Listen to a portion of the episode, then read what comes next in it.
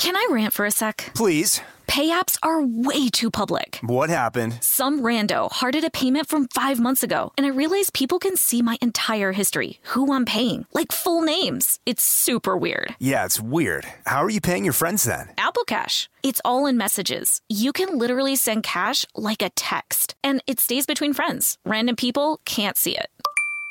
Did you just pay me a dollar on Apple Cash? Shh. Services are provided by Green Dot Bank, member FDIC. Terms apply. This episode is brought to you by PNC Bank, who believes some things in life should be boring, like banking. Because boring is safe and responsible, level headed and wise. All things you want your bank to be. You don't want your bank to be cool or sexy. Sexy is for 80s hair bands, not banks. That's why PNC Bank strives to be boring with your money so you can be happily fulfilled with your life. PNC Bank, brilliantly boring since 1865. Brilliantly Boring Since 1865 is a service mark of the PNC Financial Services Group, Incorporated. PNC Bank, a National Association, member FDIC. The state of Tennessee is one of the few places where the sounds are just as breathtaking as the sights. Whether that's live music at a historic music venue, the crack of an open fire at a campsite in the wilderness, or hearing kids laughing as they explore what's right around the bend, Tennessee just sounds perfect. Start planning your trip at tnvacation.com. Tennessee sounds perfect. Brought to you by the reinvented 2012 Camry. It's ready. Are you? Welcome to Stuff Mom Never Told You from HowStuffWorks.com.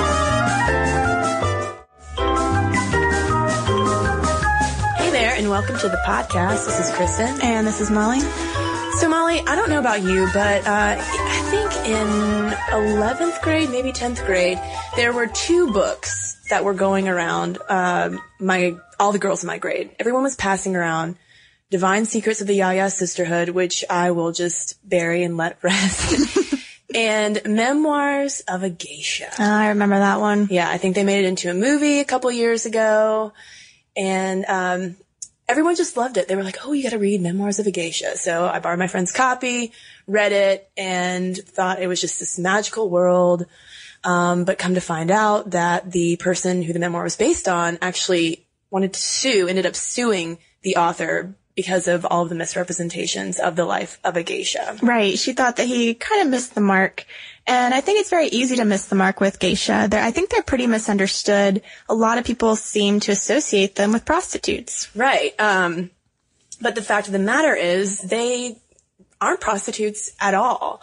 Um, but people are still enamored with this idea of the geisha because they have, you know, the, the kimono and the white makeup and just look like, just like a, something out of another time that are, that are still around. And they're mostly concentrated today in Kyoto and Tokyo. But, uh, tourists have become so obsessed with trying to get a photo of them that, uh, the government officials in Kyoto have had to put up signs telling people to leave the geishas alone. Right. And so I think that people think they're getting this photo of, you know, an extravagant Japanese prostitute. But today we're going to take sort of a more accurate look at what a geisha's job description actually is. Right. And um, I just caught myself, Molly, saying geishas, but in fact, geisha is both singular and plural. So I should have said geisha.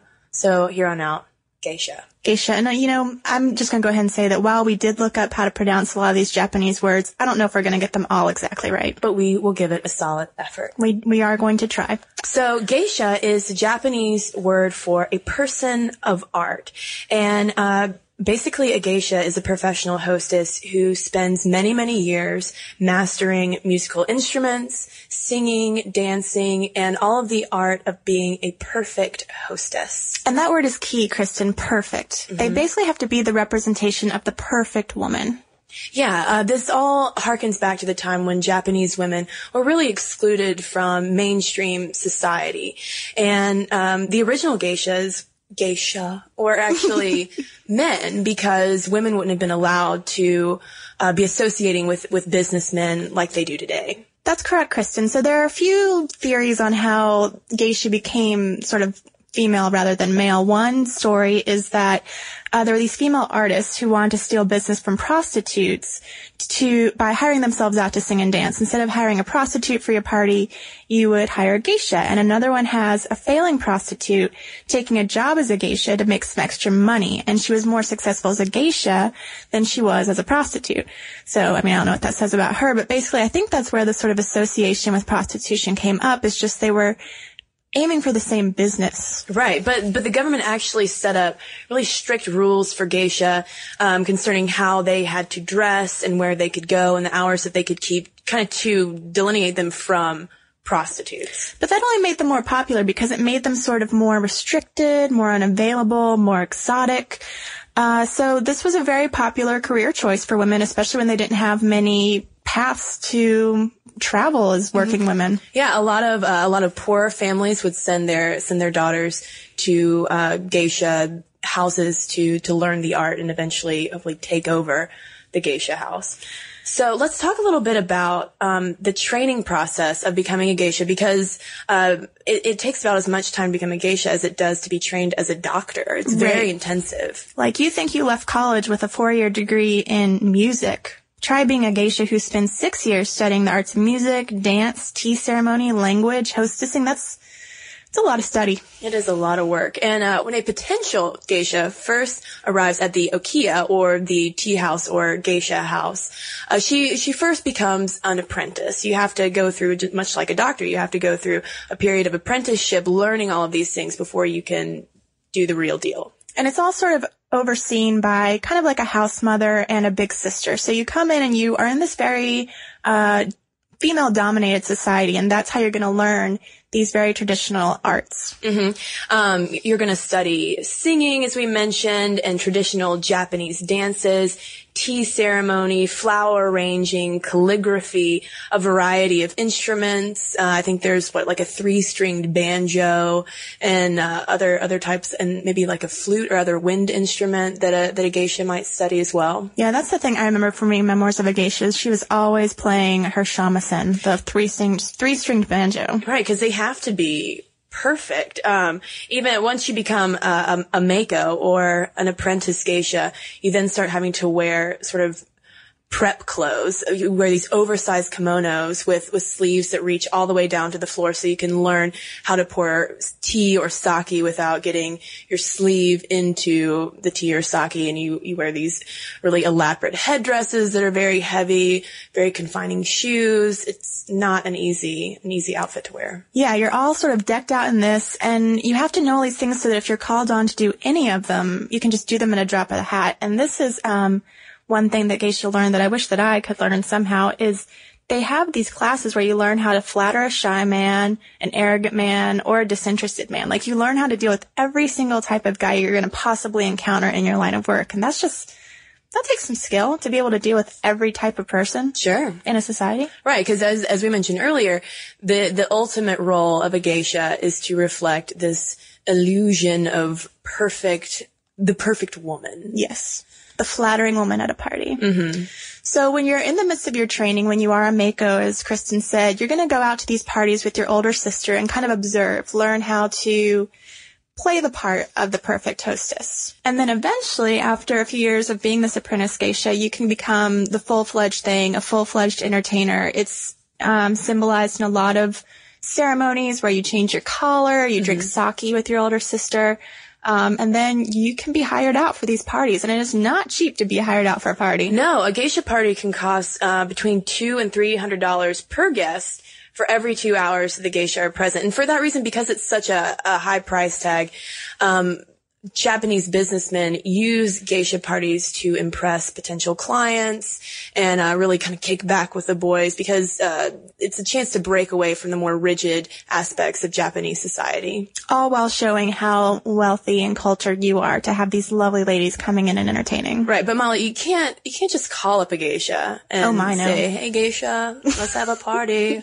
no, it's very it's very strict. Uh, if you want a geisha to host a party, you have to either go through the geisha house house or call a tea house where geisha entertain. And uh, the each geisha kind of has a a booking agent, if you will, that will send her out to different appointments. And it kind of sounds glamorous to go to parties and entertain for two hours and walk home with hundreds of dollars, but It is a lot of work. You know, you are working every minute to make sure every guest feels special.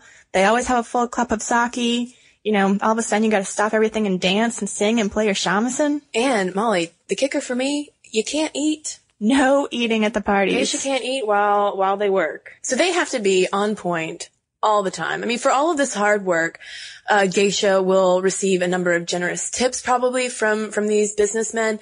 Uh, but Molly, that kind of still sounds like a form of at least escorting, maybe. Right. That's what was going through my mind. This, you know, does sound a bit like prostitution, but actually there's sort of a very, uh, rigid dating code in the geisha world. When you find a man, it's a, it's a fairly monogamous thing. He's sort of your patron. Uh, he's termed the Danna of you and there's a very, uh, specific ceremony you perform where you kind of unite yourself with this guy, very similar to a marriage. And you're faithful to him until a time when you perform another ceremony that says, you know, we're not exclusive anymore. Yeah, so there are options, formal options for a geisha to have a monogamous sexual relationship with a client. But it's not like you're probably going to go home with the client every night. You don't have time. Yeah.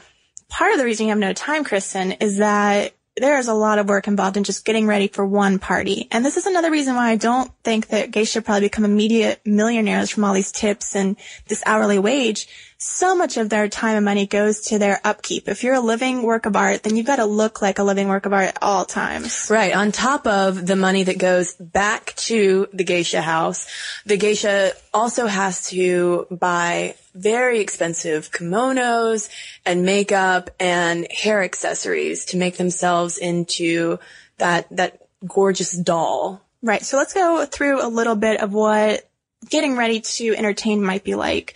It's not like you can just get dressed by yourself. You mm. are putting on these very heavy robes. You gotta have basically a dresser who knows how to do underlayers and overlayers and tie sashes certain ways.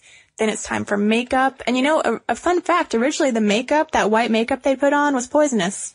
Yeah, but now it is it is harmless, um, and and it starts with a layer of oil and then wax on the face to smooth out all all imperfections, and then on top of that goes the uh, the white powder that we think of when we think of uh, the, the geisha makeup, and then you apply the red lipstick just to the lower lip. If you're an apprentice. If you're an apprentice, right? Then once you're full-fledged geisha, it's both lips. And if you don't notice the lip thing, you can tell um, which kind of geisha is which based on their hairstyle because uh, these women spend hours at the hairstylist getting a very specific type of hairstyle to, to note, denote their status. Mm-hmm. Um, in fact, some women will sleep on special pillows that have a hole in the middle so they don't ruin their fancy hairstyles while they sleep, which is pretty pretty ingenious, I guess.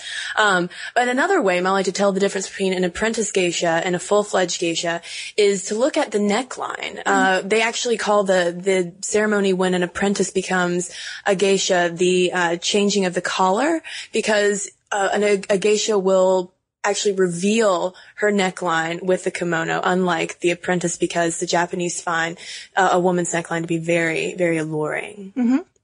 So there's that. There's the color of the color also plays a role and the hairstyle, which again, we can't really describe very well on a podcast, but, um, basically they're saying a man be able to walk into a room and look at the hairstyles of all the women and know who was who. Mm-hmm. And the, another interesting thing I noticed from looking at photos of geishas, if you look at the back of a geisha's neck, you'll see a little bit of skin that they leave um, without the white makeup on it, just below the neckline.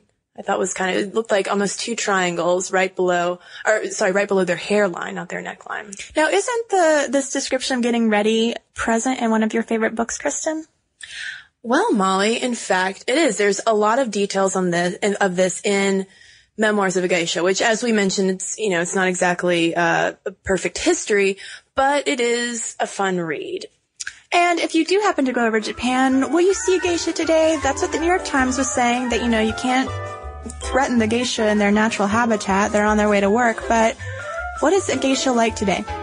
Well, Molly, a geisha today isn't isn't that much different from a geisha back in the day. I mean, they still do this, go through the same process of training that involves mastering music and dance and uh, current events and everything to make them into the perfect hostess. Right. There's just far fewer of them. Uh, you know, in the height of the geisha period in the 1920s, there were 80,000 registered geishas. Mm-hmm. And the number has steadily dropped to now there are probably around only a thousand geisha left in, in Japan. And that's probably one of the reasons why Kyoto's had to put up those warnings, uh, to stay away from the geisha because since there are so few of them, people are just camped out waiting to see the elusive geisha going to one of her appointments. But you know, when we were researching this, one fun thing that you found is, you know, if you're sitting there with your camera, be sure you've got like a real geisha in your sight.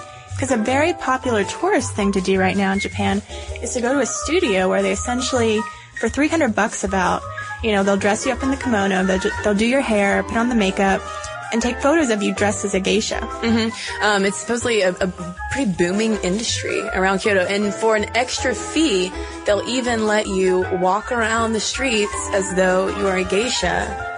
Um, so if that's if that's your thing, and you got a few hundred bucks laying around, you might be able to live your own your own life as a geisha. So I think that that does sort of show that people understand that it's not just glorified prostitution. People recognize it now as a piece of Japan's history, something worth emulating, something worth striving for to be sort of this you know, beautiful, educated, cultured woman. And there was an article recently in the Guardian newspaper that reported a small resurgence in geisha. They're they're saying that since Japan is trying less and less to be uh, to emulate Western culture, they're coming back to embracing this idea um, of of the geisha, and a lot more girls are signing up to to be trained as geisha. It's pretty interesting. If you want to learn more about how that process works, we've got a great article on our site, How Geisha Work by Julia Layton.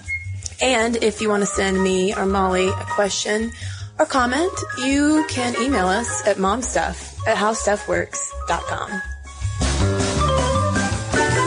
For more on this and thousands of other topics, visit howstuffworks.com. Want more How Stuff Works? Check out our blogs on the howstuffworks.com homepage.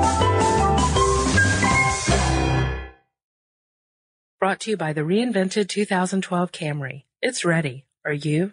This episode is brought to you by PNC Bank, who believes some things in life should be boring, like banking. Because boring is safe and responsible, level headed and wise. All things you want your bank to be. You don't want your bank to be cool or sexy. Sexy is for 80s hair bands not banks. That's why PNC Bank strives to be boring with your money so you can be happily fulfilled with your life. PNC Bank, brilliantly boring since 1865. Brilliantly Boring Since 1865 is a service mark of the PNC Financial Services Group, Incorporated. PNC Bank, a National Association, member FDIC.